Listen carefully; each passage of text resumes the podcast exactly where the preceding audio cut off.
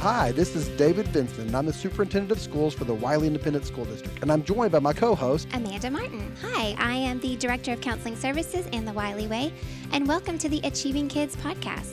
This is a conversation featuring experts in subjects related to raising happy, successful children in today's world. On each broadcast, parent guests will join in and provide their perspective on current trends and issues our kids face in school, society, and at home. Our goal is to provide a better understanding of how the decisions we make help promote the best interests of our kids and community. We will tackle big subjects, entertain different viewpoints, but the focus will always be on equipping you with the strategies that will help them become achieving kids. Our subject for today's podcast falls on the heels of the latest school shooting. In Wylie ISD, we have a standard that every student have at least one positive relationship with an adult as a method of engaging and deterring acts of violence. Most students who commit these acts are isolated individuals without connection or support. By engaging our kids with kindness, caring, and love, we will give them the hope and happiness necessary to thrive in a positive way. In Wylie, we actually measure student teacher relationships three times per year to identify and help those who feel isolated. Our focus today is to learn about the value of caring, kindness, and engagement, and reflect on one parent's experience of losing a child to an incident like what happened in Florida. Darrell Scott, parent of Rachel Scott, is the founder of Rachel's Challenge. Rachel was a victim of the Columbine school shooting in 1999. In Rachel's diary, she wrote, I have this theory that if one person can go out of their way to show compassion, then it will start a chain reaction of the same. People will never know how far a little kindness can go. Darrell's life has been dedicated to Rachel's challenge to bring kindness and caring to the world in a chain reaction that has touched over 5 million lives. Amanda, I am so excited about this show because it is something answers that we have to questions from parents each and every day. And every time I get this question, it goes back to Darrell discussing, describing, and talking about his vision for what Rachel did. And so, without further ado, I uh, want to introduce our guest, Mr. Darrell Scott from Colorado. Thank you for joining us via phone. Well, thank you. Um, he is again the founder of Rachel's Challenge, and and and most importantly, the uh, the parent of Rachel Scott. Our Wylie ISD parents are also my bosses. Uh, they're fellow school board members, Barbara Goss and Heather Leggett. Welcome, moms. Good morning. Good morning. Having high school parent, high school kids is huge, and you being the parents. Uh, I know we talk about this. I have a kids the same age. It is so awesome to have you and, and to talk about what we can do to make our kids' lives better. Uh, our amazing high school principals, Mr. Mer- Virdie Montgomery, principal of Wylie High School. Good morning. And our amazing principal from Wylie East, Mr. Mike Williams. Good morning, Dr. Vincent. And we also have a our, our person, he's going to actually mic up here in a minute, but Ian Halper, and he's helping with technical stuff too. But he is our executive director of communications and community relations, and he's also in charge of safety, safety and security. So Ian, we'll talk to you in a minute. Darrell, let's kick this off. Can you tell us a little bit about Rachel, kind of what you learned and parents and what parents can do to help us help our kids and establish this environment that promotes caring and kindness and, and really trumps the violence that we saw last week? Well, Rachel was my middle child. I have five children and three stepchildren, and all of my all of our children are, are just wonderful people now. They're all adults. But uh, Rachel was born with just this sense of caring about other people from from the time she was a little girl. We have pictures of her uh, showing acts of kindness. She's the kind of child that would bring home a stray dog or a stray cat and want to keep it. And uh, so there's a downside to her kindness as well. So, but, but overall, she was an easy child to raise. Uh, you know, each child has their own temperament. So I think she had the advantage of having that temperament from the beginning. I uh, I feel like I made so many mistakes as a parent.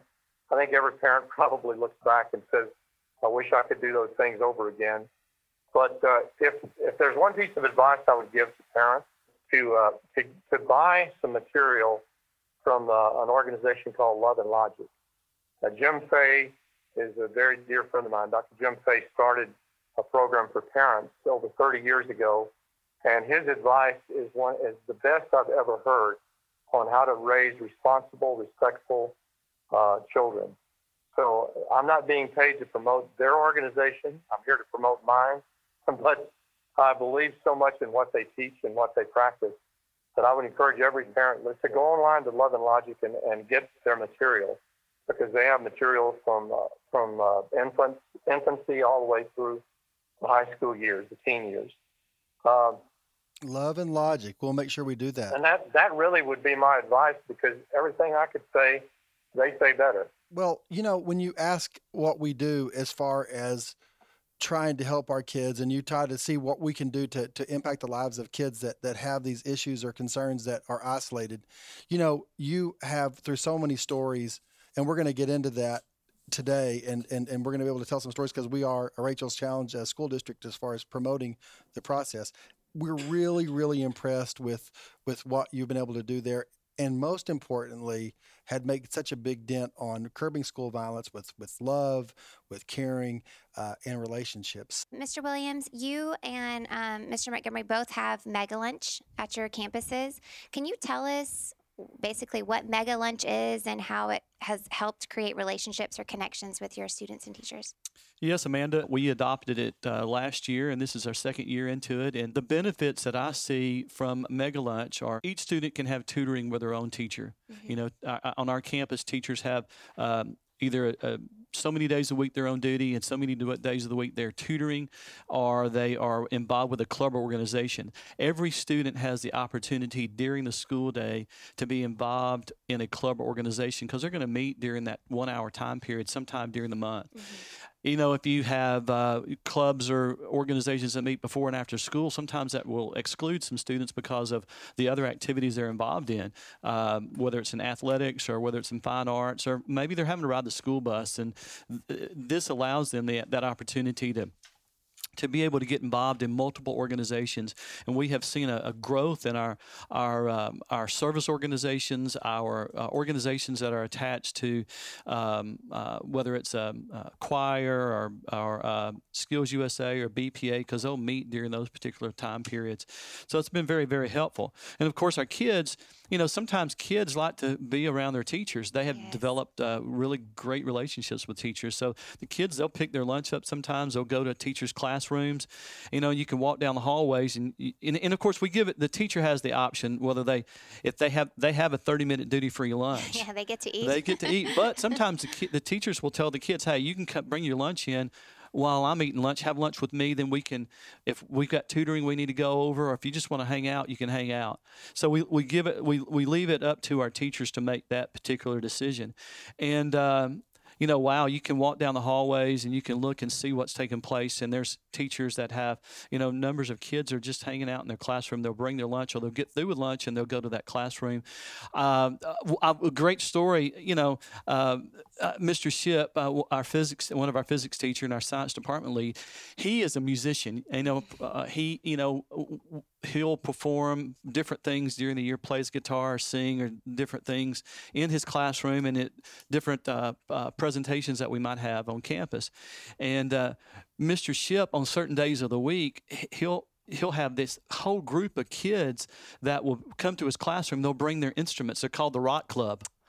And they'll come in, they'll bring their instruments, and they'll they'll be jamming out down in, in the hallway or back in his classroom. And it's just really neat because a lot of those kids they have no other buy-in with anyone else. Now I look at that crew that crew of guys and gals, and I'm thinking, wow, are they involved in anything else? And a lot of them are not. Mm-hmm. But at least it, what it does is it gives that group of kids an opportunity to develop a strong relationship with a with an excellent teacher, and even more important, somebody that cares about kids. Right. And we all know David and what a what a great guy he is is and and uh, how he cares about kids and and uh, you know I really appreciate that. That's just one example. There's many other examples as well of, of teachers, whether it's Mary Carter or whomever it might be, that, that do the same type of thing. Well, you know, that's so cool because it does. I was at Wylie East yesterday and I had a chance to talk to kids and they were just so connected. Darrell, it, from a Rachel's Talent Challenge perspective, you can see where this builds that kindness and caring in, right? Oh, absolutely.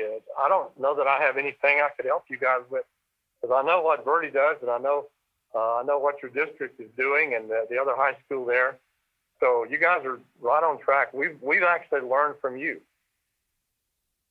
Well, you know, the thing is, is we're building on your greatness, and it's great we have the chance because when you start with love and connection, that that that is big and and so helpful. Virdie, speaking of Virdie, you're a national leader in Rachel's Challenge. Uh, you have a great stories about how it changes lives. Um, we were lost one time uh, when it was me, my son Cal, and Virdie and his wife Pam, and and Cal was glad that we got lost because he wanted to hear more Virdie stories, and I think Pam was tired of hearing the Virdie stories, but it's all about Rachel's challenge. And tell us a little bit about, you know, I, he Cal loved to hear the glove story. Can you talk a little bit about Rachel and the glove story and about how that impacts what we do and how things work at Wylie High School? Certainly, we uh, heard Darrell for the first time in 2006 when he was at Grapevine, and uh, I was there in a coat and tie, and uh, before he was done, my tie was sopped with with uh, tears, and uh, I got back, and we just it, I was just moved by all of it.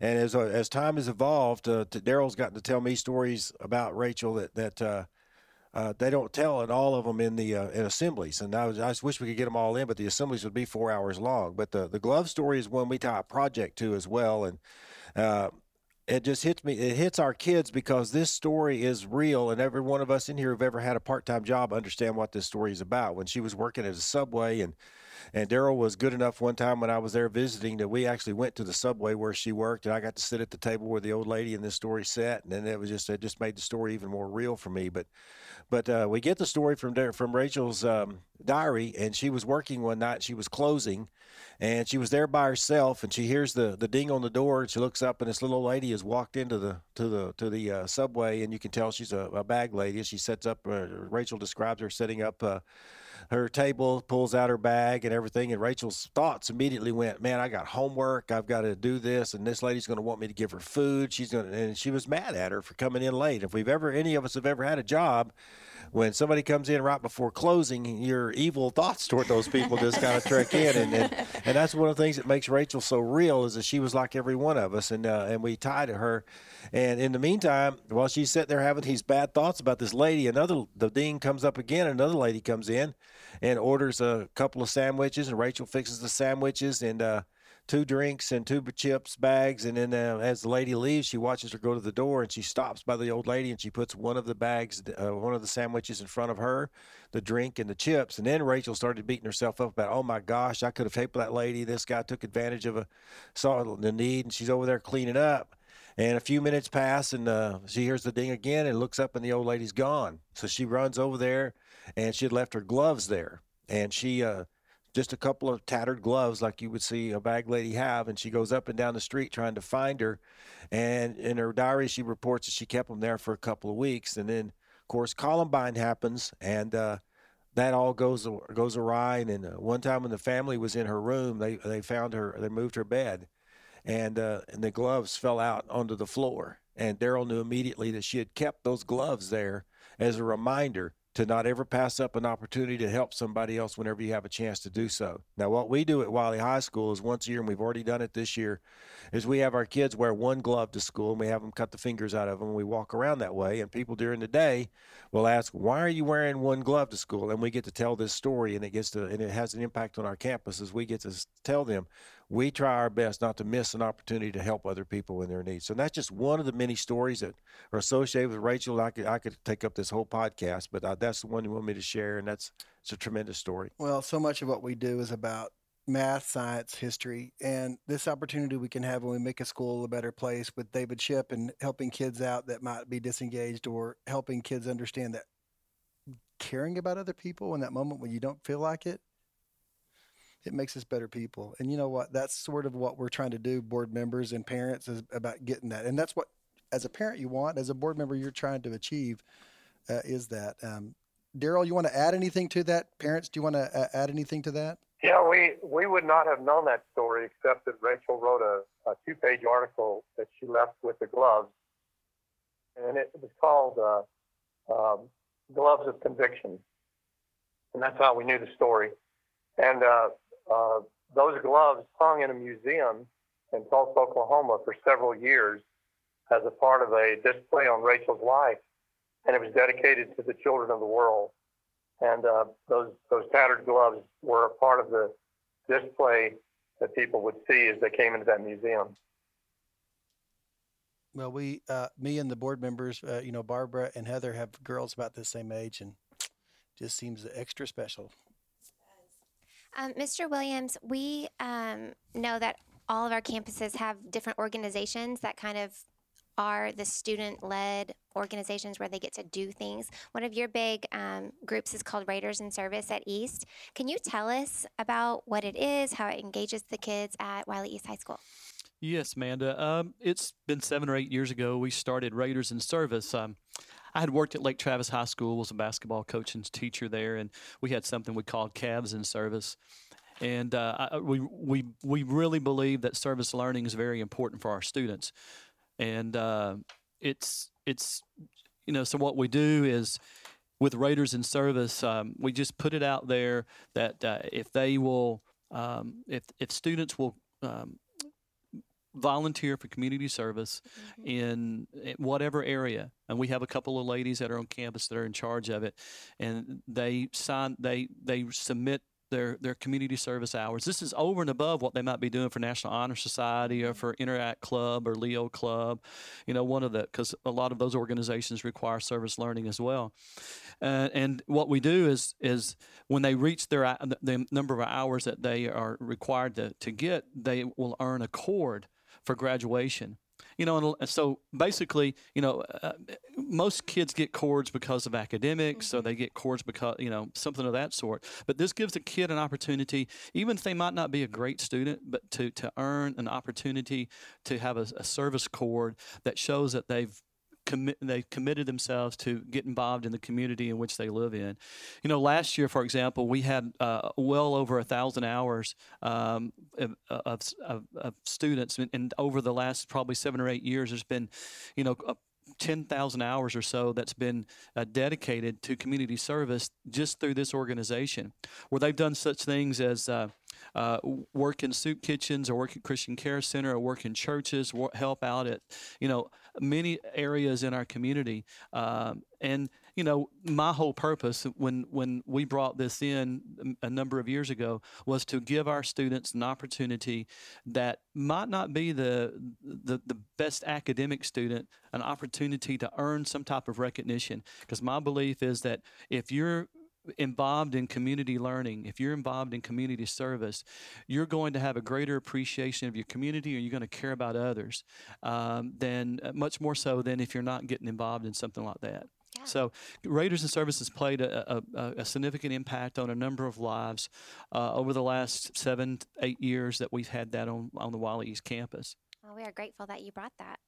So we're talking about that ability for kids to be engaged, and you know we all want that. You know, uh, guys, for our daughters, we want that to be a big central part of their learning environment at the high school. Virdie, when you have kids that are disengaged at school, how do you help them? And Darrell, you know, you could follow up with the same because I know stuff has changed probably since Columbine with the work that you've done. So, what do you think there, uh, Virdie? We have uh, 2,400 plus kids in the building. You'd like to touch each one's heart, but uh, teachers do report to me certain kids that they're not performing to the level they're they're going to have. I have one that just a few weeks ago is a national merit scholar, and he's not doing work in class. And we're sitting there going, really? Uh, anyway, but my approach is always this: is I uh, I call them in. I I think the one on one approach is the best, and I wish you get to all of them, but you just can't. But there's just not time. But I got him in and my normal process is this: I want to hear his story. I ask him questions. They first off, when they get called the principal's office, they always think they're in trouble for a minute, and I set him at ease, and I sit down by him instead of on the other side of the desk, so it becomes more personal. And I get him to tell me his story. Tell me his story. Where'd you grow up? What'd you do? And uh, and I, I, while I'm doing, I was listening to what he's having to say, so I'm going to try to uh, try to key in on some of the points that are important to him. But eventually, I get to the point where I ask him what he cares about and some kids are ready right off. Or who do you love? Who is the person you love the most? And most of them go straight to mom and dad. So if they're not being engaged, then I always play on that part of it. I will always ask them. So you, you are you really telling me you love your mom and dad?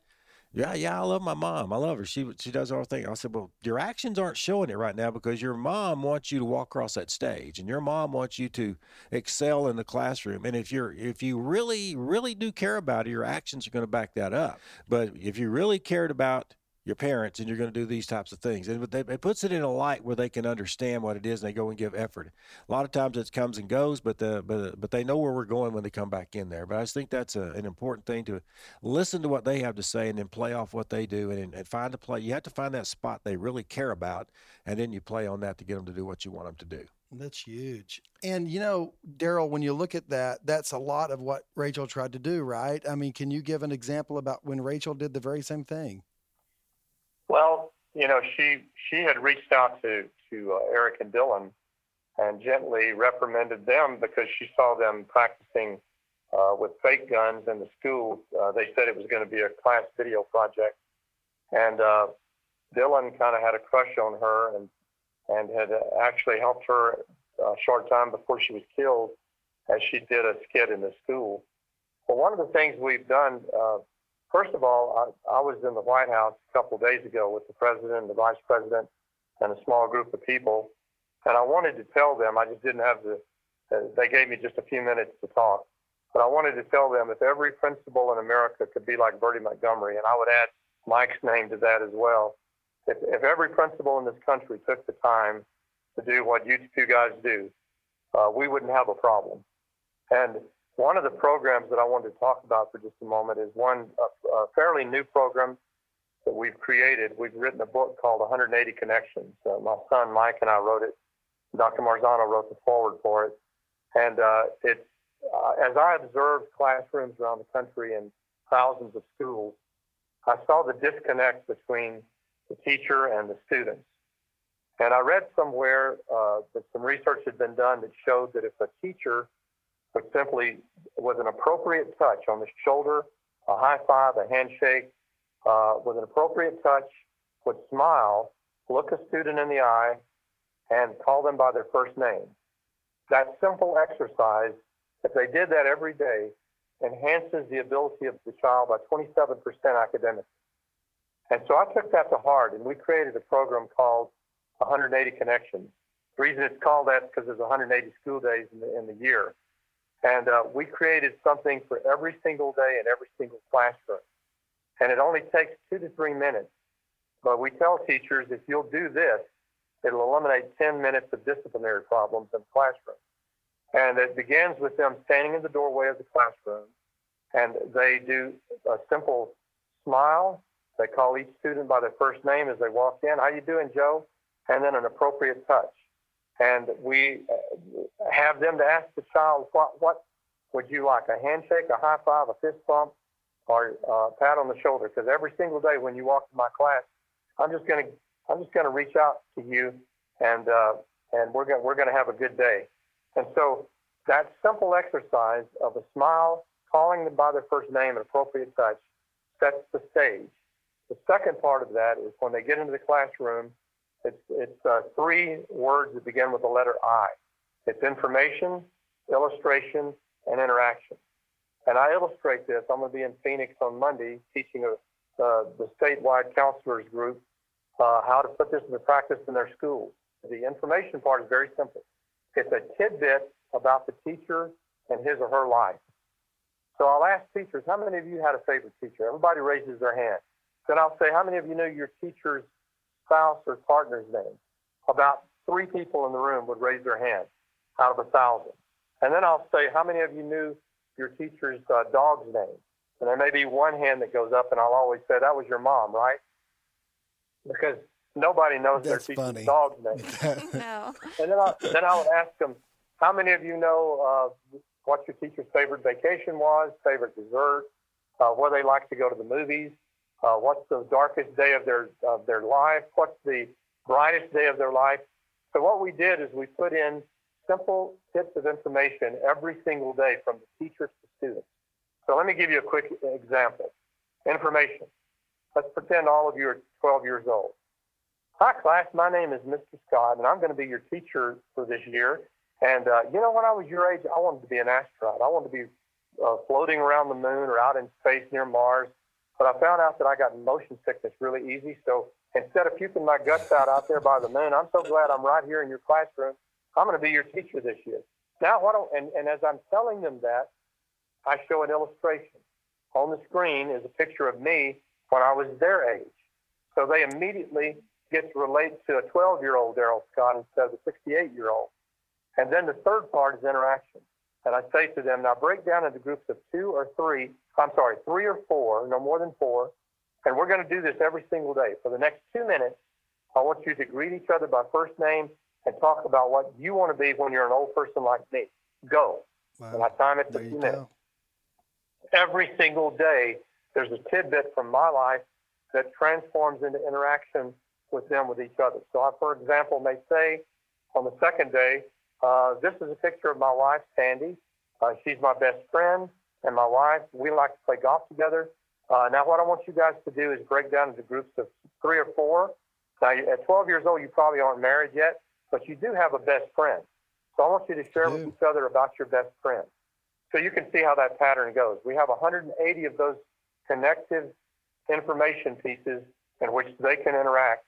At the end of the school year, those students are going to know 180 things about their teacher that other teachers would never reveal to their students. Not only that, but they will have interacted with every other student in that class at least 20 to 30 times because every day That's the teacher has the group to be different. So that's a little piece of tidbit that you guys could add to all the other good stuff you do. Well, and you know, we called that the Wylie Way uh, in our school district. And, you know, moms, you know, again, we have all of these things that are maybe not as that comp- that comprehensive, but you could probably tell stories about your own situations with your own kiddos that do the very same thing. You want to describe to Darrell what we do and how that works with us? you know, here in Wylie ISD, Dr. Vincent mentioned that yes, we teach our kids algebra and we teach them biology and we teach them English, but we also want to teach them to be students of good character. And that's something that's extremely important to us. And so, our concept with the Wylie Way program is um, just letting kids know that they have hope. Um, which you know they they have this hope in the sense that tomorrow will be better than today and they have a positive well-being and um, you know for me specifically, I gave birth to four children that are in this district, but every one of us sitting right here have 16,000 kids. Right. We have it, and sometimes that can um, be a little overwhelming, but it's also such a huge blessing. And being a school district, yes, we want our children to learn and to go into the world being um, prepared for a life beyond high school. That's actually one of our board goals Yeah. um, to raise kids that have a successful life beyond high school.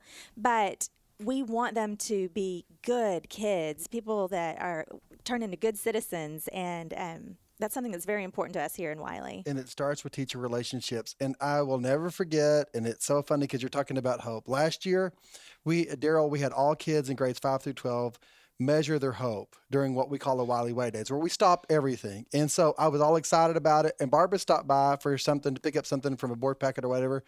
And you probably remember this, Barbara. I but do. oh, and so I said. Hey, we measured every kid's hope, and they and I said, and she goes, "Oh, well, that's fantastic. What are you going to do with it?" And I went, "Well, I didn't have a plan.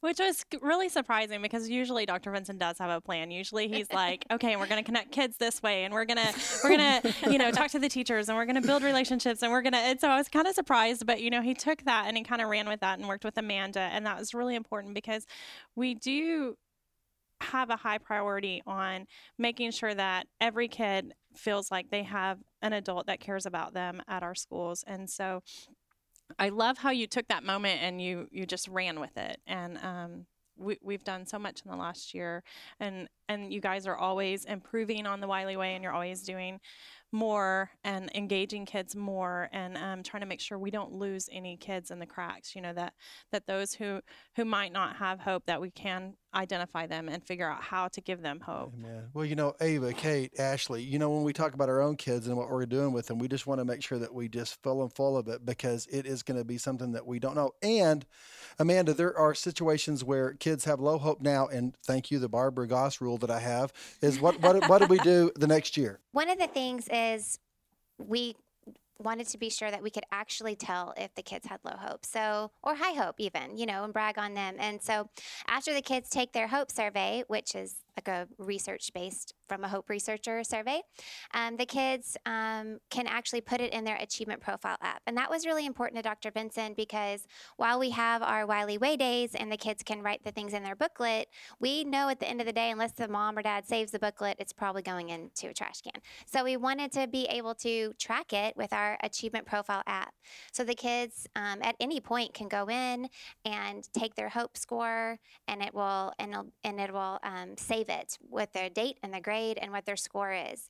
And our um, technology team our district we're really blessed with because they are really smart and um, made it to where the counselors and the uh, administrators on the campus can see every single kid on the campus. They can see their hope scores, their happiness scores, their strengths, um, anything about the kid, who's important to them, what matters the most, their future career.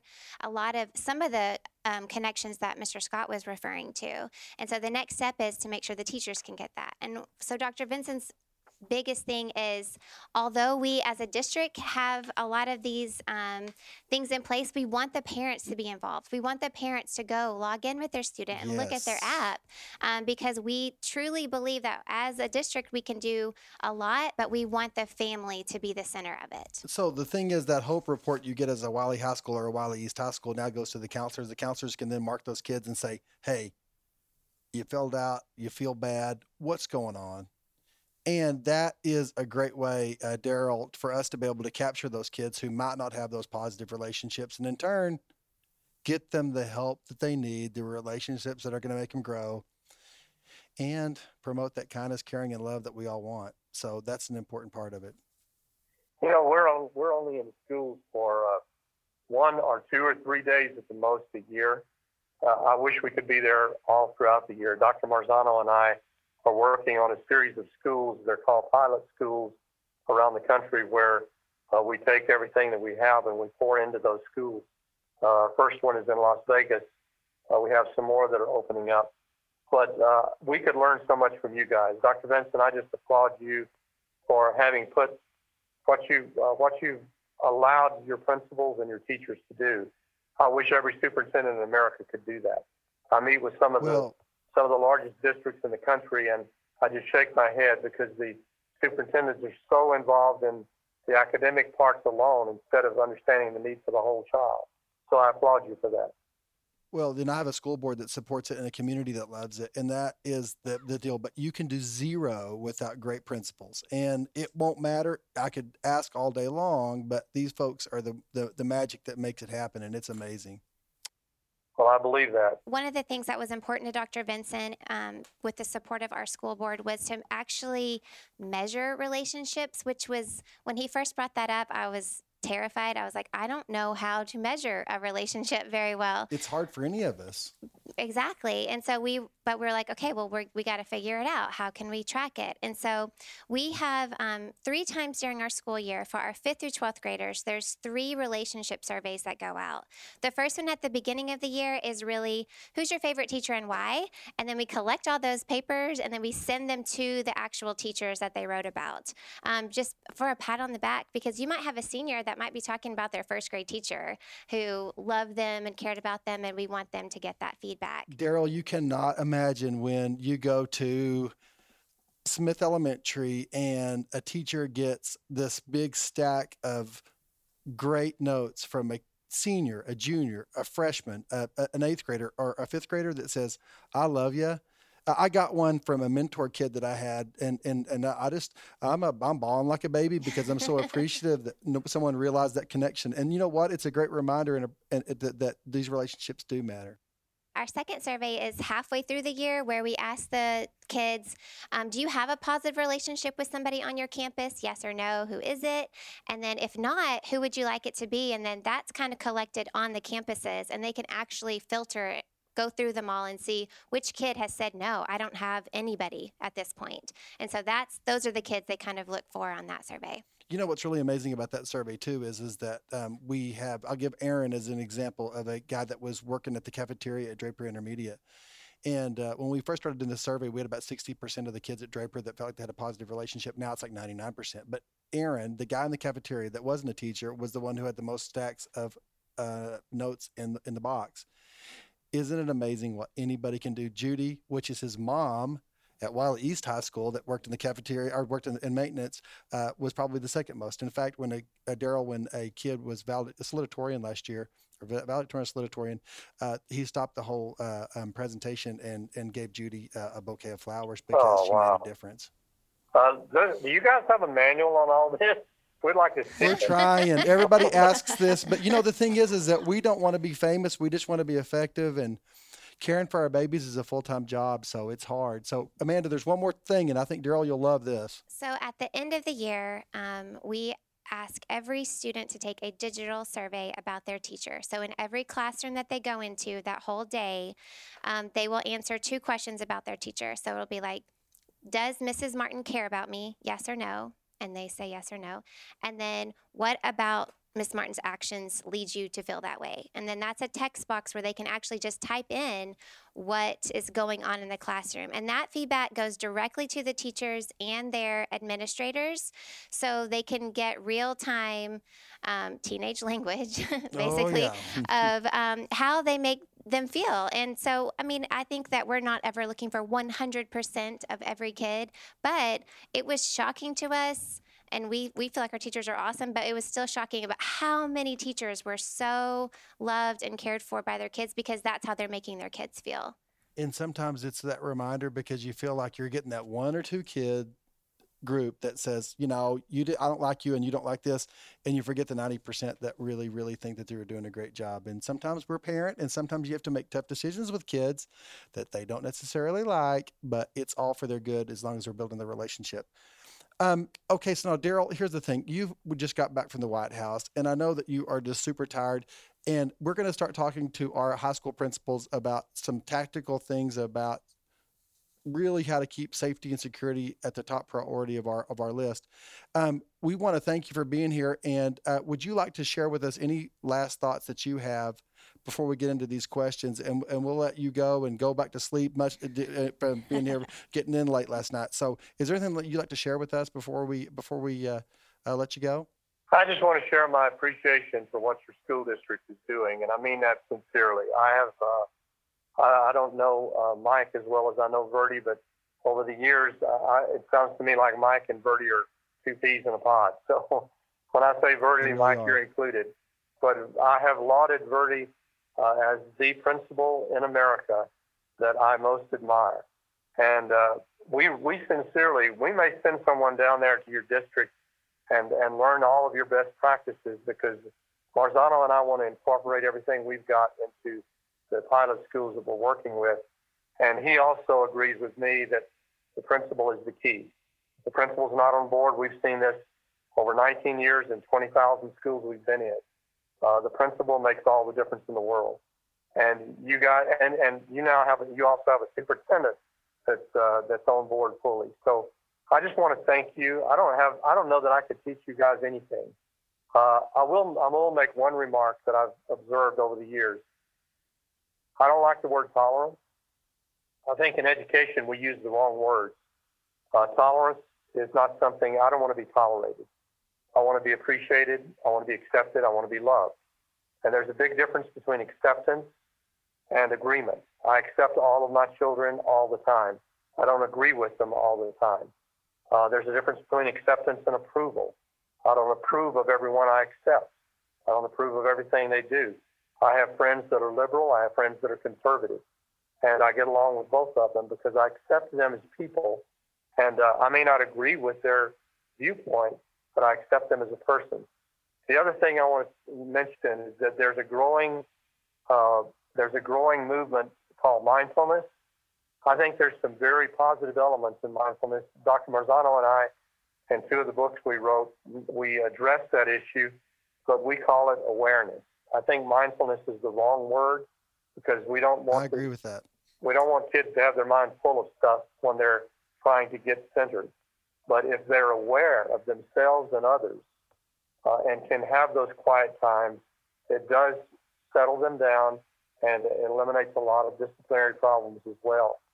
And other than that, you guys are doing a fantastic job. Thank you so much for letting me be a part of this today. Thank you for sharing Rachel's story. Thank you for being the person that you are. Thank you for sharing our feelings that I feel like we collectively have together to the president uh, and his cabinet because it's essential. And uh, the school is the key. Education and loving these babies is the key. Uh, and we're going to do it the Wylie way. And uh, I know a lot of that is based on what you've done. So thank you very much. Thank you, guys. Okay, so now, now, uh, principals and uh, parents, it is our time. We're going to start talking a little bit about now your questions. Uh, here's the great news: we have a lot of really good questions that uh, our moms have, have have talked about, and it really is cool because it's also policy driven because they're also the policy drivers and makers in our school district. So, uh, Heather, Barbara, let's go. Um, yeah, Amanda, I have a question. What do we as a district do to help a child when we identify them as a child in crisis? Well, we currently have counselors on every campus. And so we take a lot of their feedback when I meet with them every month and kind of figure out, okay, what's going on. The best thing that happens at our campus right now is that if the, a student is in crisis, their counselors know and their counselors are partnered with their administrative staff because it kind of takes a whole team effort on this. And so, because of that good communication, that is where we're catching a lot of these kids that really, really need something extra. And because um, principals and you, as board members and parents, have been in support of this, Dr. Vincent is absolutely on board with that. And then he has allowed us to hire for next year what would be a, essentially a crisis counselor at each of the high schools. So we're going to be calling them student support advocates because um, we want the kids to feel supported on their campuses and um, really you know have somebody there that could help them with the training to process something through the school district or during their school day um, we don't want to take the place of their mental health professional outside of school but we I mean, everybody in this room knows that they're they're at our campuses. We are trying to educate them in the best way possible, and, and having them feel safe and secure is is of utmost priority. Guys, and this this was born from. I was at a. I think some one of y'all were with, at an award ceremony with me, like at nine o'clock at night, and Mr. Williams calls, and says, "I've got a kid in need." and uh, I'm worried about him. And I've called the parents twice, and we were talking to the assistant principals, and we're talking to the counselors, and well, I want to make sure that the kid's safe and I want to make sure the parents feel okay. And the parents want the kid to come to school because they said, what the kid, the school is they feel is the school is a safe place for the for the student. They like being at school. I mean, think about that, y'all. I mean, in most situations, school is that place they don't want to be. And I thought, and in Mike's desperation as far as loving this baby so much, it made me think, what can we do? How can we support that? And and Virdie could tell you 15 more stories about the very same thing, right, Virdie? I mean, you know, about how the how we need to get this help to these kids, and you don't want to call them because nobody wants to go to a crisis counselor, but they really like somebody who's going to support them, right? Absolutely, and I mean, there are other students um, who need support before they get to the crisis. We're trying to be a preventative measure, not just a band aid on something that's already happening. And so I, um, I know that our counseling staff is super excited to have another support system. Um, and we're, we're grateful that y'all are making that happen. And I think Mike will validate this too. Our kids don't want to go home. They'll they're there before we start, and they're you go up there at seven eight o'clock at night. They're playing ping pong or just sitting around visiting fellowship, and we we've created an atmosphere where we think it's family. And you know, y'all both do that.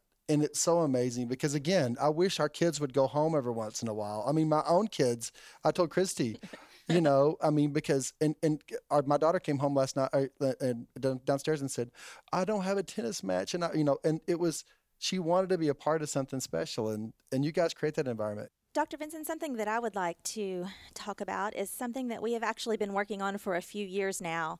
And I think it's an appropriate time to discuss this issue with everyone that's listening because of everything that's in the news right now and how um, after a crisis we talk a lot about students with um, mental health issues and severe emotional needs. Um, our board and our district administration and our local and state um, representatives have been working on plans for really a few years now um, about creating something that would help with this. Would you mind telling our listeners? No, it's it's something that's been about a two year process, and uh, we've got basically every school district in Collin County on board. And what we want to do is take the seven, eight, nine kids that are those really, really extreme cases, and provide them therapeutic support on an ongoing basis, not about two or three days in a situation where they're going to some sort of treatment facility for these emotional disorders, but a 90 day placement that would be truly hospital focused.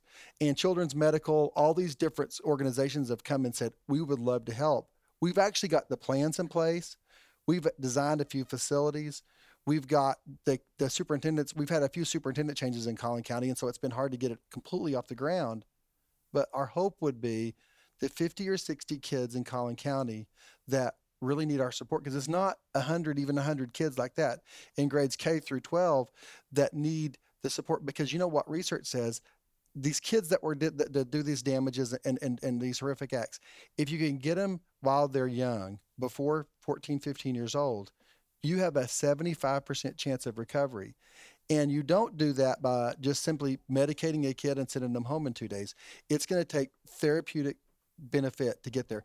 Right now it costs about $150000 per child to enroll them in one of these facilities.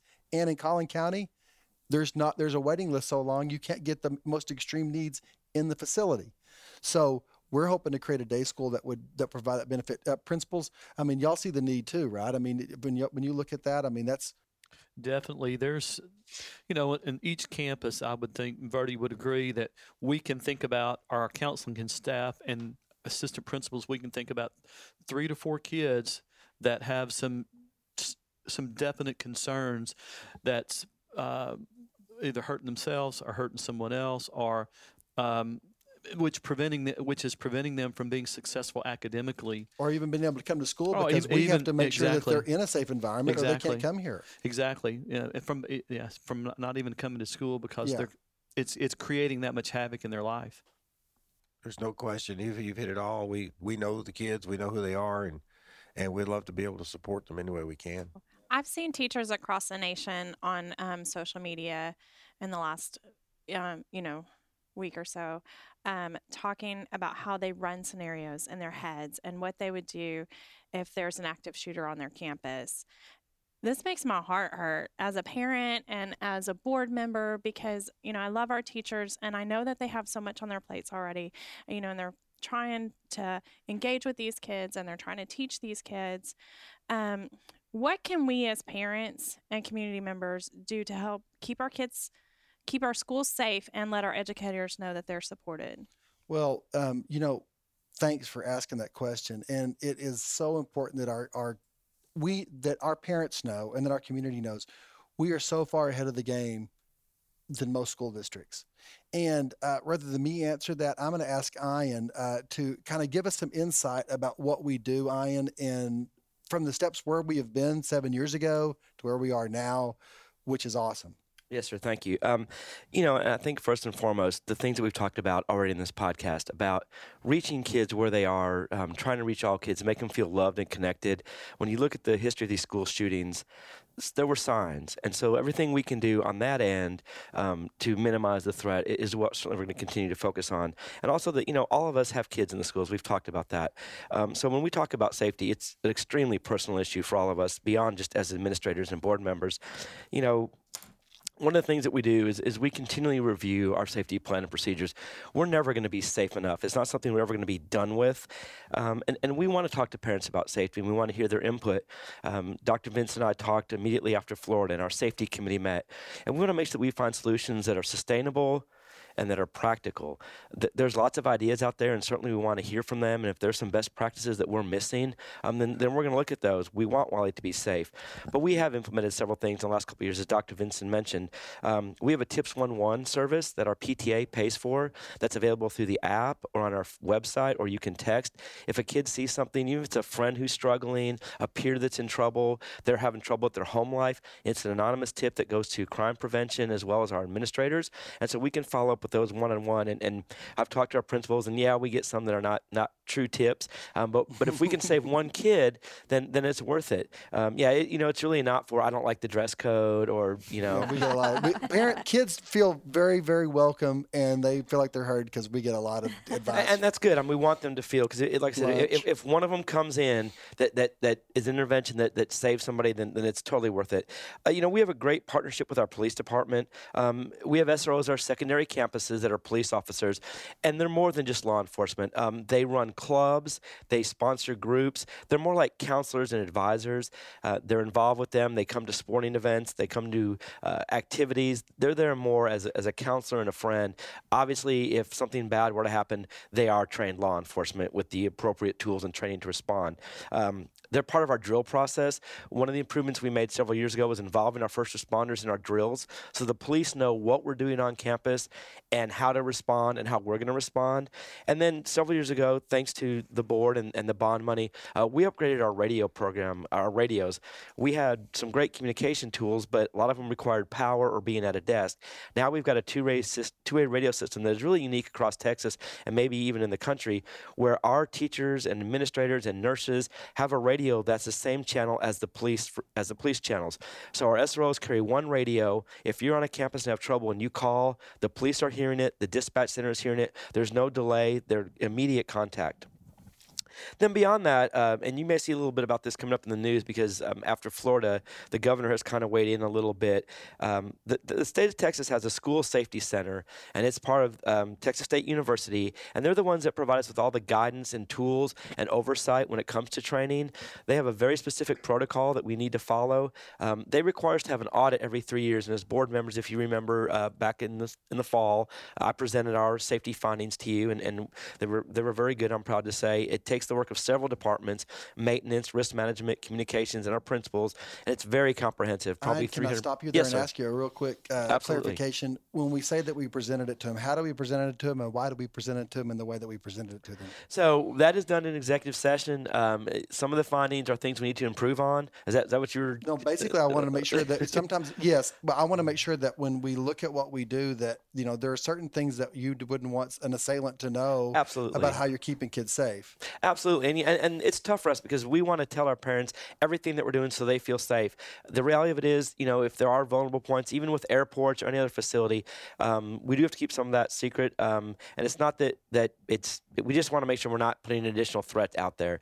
Um, but but we did present those findings, and when we look back six years ago when we did it, we identified things like radios, uh, security cameras. Dr. Vince has been very good about making sure we have a security system, cameras that are in the right places, um, seeing areas of trouble we work with our principals and ask them, okay, what are some areas where problems might arise. Let's make sure we've got camera coverage. And again, it, it's more about being a deterrent. If kids know that they're being watched, hopefully they're going to be able to act right.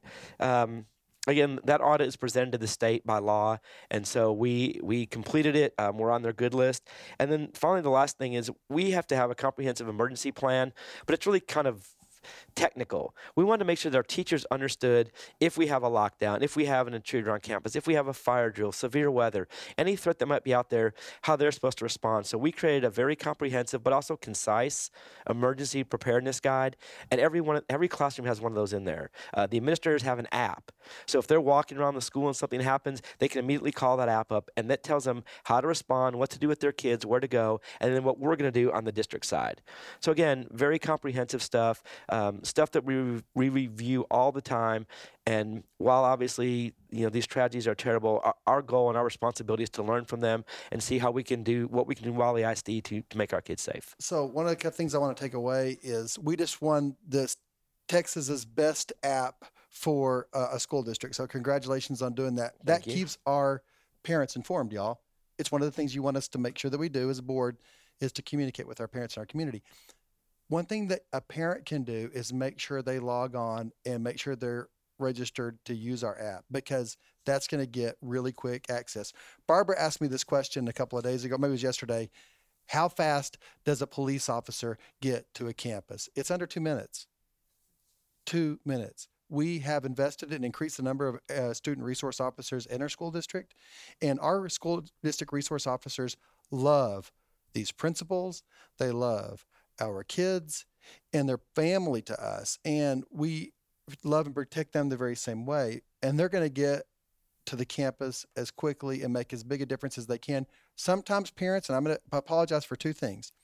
Number one, the shock and awe you see if there's ever like we had a couple of years ago where you know there was a, a somebody that got loose a, a, a They were some- serving a warrant, in the, I think, in the, the trailer park behind Dodd. If that's what yeah, you're thinking and of. uh, yeah, and and uh, no, actually, it was behind Groves. Groves. Groves. and yeah. uh, it got locked down and we were trying to communicate to our parents but they were worried but we we really sh- kind of showed the flag as they say to make sure that they're safe we had another situation where there was somebody around um, burnett and um, we our first priority is to make sure the school's safe and then the second thing is to make sure you're communicated to let you know your kid's safe we try to do those as fast as we can. We're actually meeting about that to how to improve it, but realize those are really, really important features.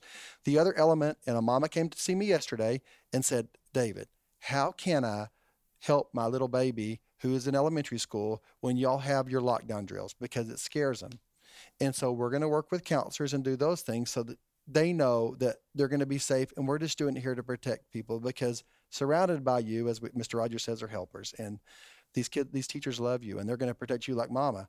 But we need to make sure that we keep doing these drills. And Ian is being a little bit bashful about what he does, but at the end of the day, our lockdown drills are so realistic and so comprehensive and so above what most school districts do that really we are so prepared for the next tomorrow, anything to come. And, it, and it's not going to because we focus on relationship, but our internal and external threats are vastly, vastly reduced because we take care of and, and a lot of it's what it's what I and our student resources do with these high school principals. Dr. Vincent, life is busy. You know that better than anyone here at this table. Parents are busy. Very few families sit down together at the dinner table anymore. You're grabbing drive through on the way to the tennis match or on the way to the soccer game. Um, what are some practical applications?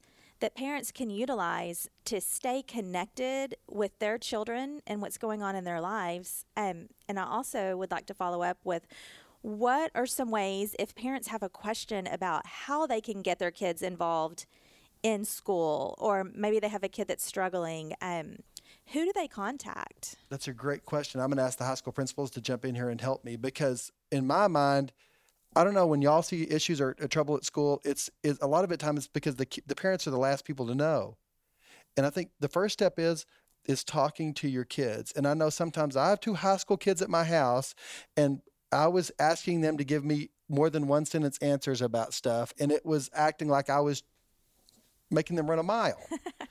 but they do it and it's good but it takes that. And you know walking into the rooms understanding those things. You know darrell would tell you you know how much investigation went and that maybe y'all could help me out with this. How much did the parents of the columbine shooters know about what was going on? Well, Darrell will tell you that uh, the day it happened, that he, he was driving down the road and listening to the account on the radio, and, excuse me, and, and nobody was answering calls of places he knew to call. So he, a red flag was in his head from from jump go, but they they were doing nothing but posting uh, names on a sheet of paper, and he couldn't get to the he couldn't even get up there where the sheet of paper was, and he he went home that evening and was sitting in his house at eight, nine o'clock at night and still didn't know if his daughter or son were okay. His son had made it home, but he didn't know where his daughter was, and they checked hospitals and everything. They had no system in place for that at all. well and the thing is sometimes it's two or three more minutes before we tell y'all and we're sorry about that but we want to make sure that they're there the question i would ask is how do you help uh, parents better understand their own children to make sure that that might not be a situation where they feel desperate Well, you know, Dr. Vincent, we talk about relationships that we need to build as as educators with our students. You know, uh, the things that we do, but also I think it's very important that just because that student, and I'm talking about high school kids, uh, I've always believed that you need to, as a parent, you need to have a better relationship with your student as a high school student than what you probably did with an elementary student. isn't that hard but it's Uh, true Yeah. You know, um, yes. you know the old you know a family that eats together stays together i mean it, sitting down and, and being together and spending time together knowing what they're doing um, and uh, some you know i'll tell parents when they come to my office when there's a, a challenge that i'm having to address with a parent that um, you know you, you're the parent. You know sometimes they struggle with that uh, that challenge that they're faced with especially if it's the first student that they have as a high school student you know uh, and um, um, sometimes it's the choices and decisions that the student makes.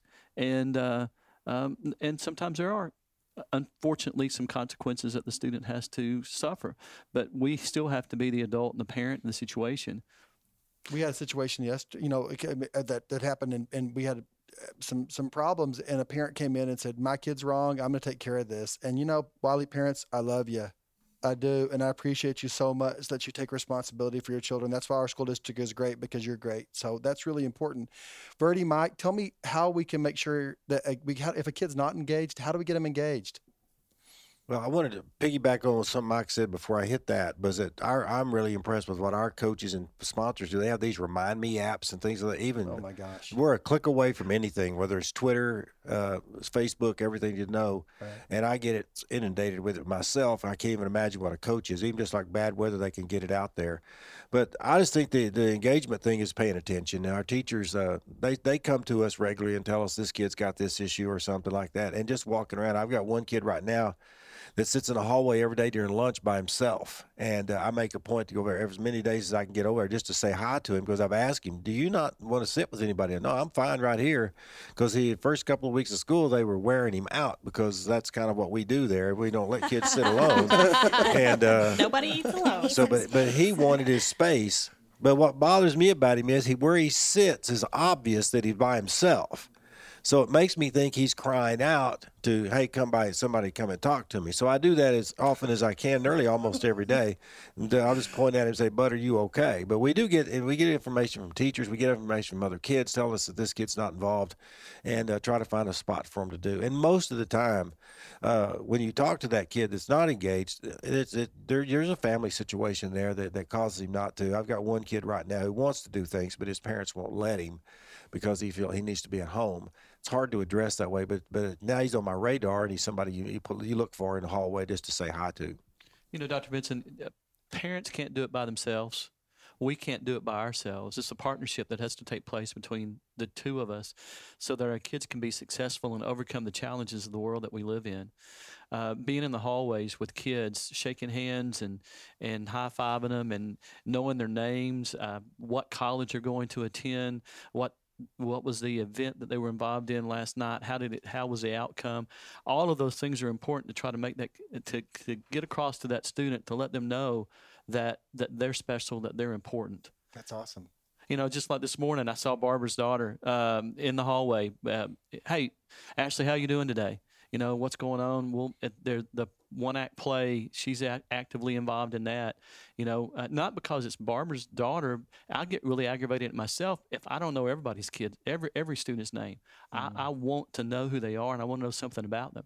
With 2000 kids and 2500 kids sometimes it's quite challenging but you make the effort and, and, and you, and to, to do that. And at least and if you can't remember their name you have a smile on your face. How you doing this morning? Hope you have a great day. Yeah. And we're talking about all this awareness about teachers paying attention, principals paying attention, all of these things. Um, when a kid, when a kid is, um, when, and we talk about the kids being aware of their friends struggling, the app, the tip for one, tip one one that um, I mentioned, things like that. If if a kid is seen struggling, do you you want the t- kids to just come tell you, tell their teachers? What do you think if they see violent wording on the wall? If they see Social media. social media stuff. What do you want the students to do? I know for us, uh, tip 411 is w- is used by students, by staff, by everyone, and every tip that we receive is checked out. And uh, whether it's a, a bullying situation, it's whether it's a concern with a, um, a, a mental health issue that a student might have, if it's a, an issue with drug abuse that might be taking place. Uh, if there's abuse that's might be that another student might be concerned about that's taking at ho- taking place at home or away from home, we check those out. And of heaven's sakes, we want to know. We can't act if if the students don't talk to us. I know I sent something out last week, and I'm sure Virdie did as well. Our best ally are our students and our parents and our and our teachers to help us be able to uh, face the challenges that we face today in the world that we live in. Mm-hmm. Well, you know, it's the same thing. A parent asked me yesterday, David, I'm worried because I asked my own kid, if you saw somebody, what would happen? She goes, he goes, I don't know. I'm afraid I would get hurt, and, and- or I'm afraid I would. I don't want to tell. And she said it was a great teachable moment for a child, but that needs to happen times 1,800 for you and 2,500 for you. We need to make sure that everyone knows how many kids times that many are told that very thing. And we try to ensure to them that if they do come and tell us something, that we save their anonymity as much as we possibly can too, because a kid won't tell. Sometimes they think you're going to tell who said it. So we, we, we make sure right off the bat they know we're not going to spell your name in any form, shape, or fashion unless it's something that's criminal. We and have parents to. realize that we're trying to keep the anonymity going. And so sometimes you want to know who it was, what it was there. We got 16,000 kids and we're making sure every one of them feels safe. And when they can report, it's important. Did y'all want to add to that? Oh, I just wanted to reiterate what kind of what Mike was saying, um, and how valuable I've seen it from the parent side. Um, he's had both of my kids. My my son went through his high school, graduated several years ago, and my daughter's there now. My son's huge extrovert, um, and that campus was a huge partner with us all the way through from his teachers from mike his counselors incredible. And now my daughter who has a completely different personality she's an introvert. She doesn't want to talk about things. She doesn't want to share emotions. But it's been cool to see her as a freshman find those support systems and have those partners and i do feel like that high school is a partner for me and i do feel like those are resources for me and it's a two-way street you know because i'll get the email going hey you know this is going on or whatever so i so appreciate that as a parent and um, i want our parents to know that that is a resource that is we want that two-way communication and and they want that you know it's you know i think sometimes parents are scared to say hey we've got this going on at home don't be scared you know uh, we we're here to help and and and we can help so um that that's so valuable and i so appreciate you know what Mike Williams campus and I know Virdie's the same way has been for my family. So it's it's, so incredible. important. You know, and the thing that I'm telling you guys as high school principals, it doesn't happen all the time. You know, high school principals are not going to brag on themselves here, but we have two of the best high school principals in America, if not the best. And um, from what Mike does and from what Virdie does, I'll give you an example. You know, Kate, um, my daughter plays tennis, and Virdie is a tennis coach, former tennis coach, restrung a racket for her, and and, and as embarrassing as it was for Kate, you know, because she doesn't like a little bit like Ash, she doesn't want to get that attention. That she comes home and tells us about how Virdie restrung the racket and about how this and the and I think she might have shared with her other friends that you could too restring their rackets. But uh, Side job. the thing is, is that there that connection and uh, moms, dads, that doesn't happen everywhere. And uh, that, those phone calls at nine o'clock at night at a awards banquet, worried about a kid or restringing a racket or just saying hello, different extremes, but they're all important. And I just wanted to kind of say in closing that we're having this conversation right now on the hills of a tragedy, and we're talking about what we do um, and how we respond. But I just want everybody out there that is listening to know that this is something that happens 365 days a year. And it's not just on the hills of a tragedy, it's something that happens over Christmas vacation when everyone's on break and in the middle of the night. Um, we are so fortunate to be in this school district. We are so fortunate to have um, principals such as you, Mr. Williams, and you, Mr. Montgomery, and you, Dr. Vincent, and our entire administrative team. Um, I can't think of any other place that I would want my family to be, and it is an honor and a privilege. Um, not only to be in this district as a mom, but also as a board member, and and just get the chance to really have an impact on our 16,000 children that we have. So thank you all for what you do each and every day, and not just on the heels of a crisis. Our subject for today's podcast was about the value of caring and kindness and engagement on the heels of this terrible tragedy. You know, we hope as parents that you can take some time to talk to your kids about the subject and help them help them become achieving kids because achieving kids need to understand the importance of their engagement and their involvement at school and we love them and i want you to know that the, the greatest is love and we love your kids and and from the, the every person around this table it starts with love and it's not about power or struggle or english or math it's about your baby going home and feeling good about what they did during that day this is David Vincent. I'm with Amanda Martin and Virdie Montgomery, Mike Williams, Heather Leggett, Barbara Goss. Thank you, Ian, for all the information, and thanks, Mr. Darrell Scott, for sharing his heart and vision with us today. Thank you for helping us build happy and hopeful and achieving kids the Wylie Way.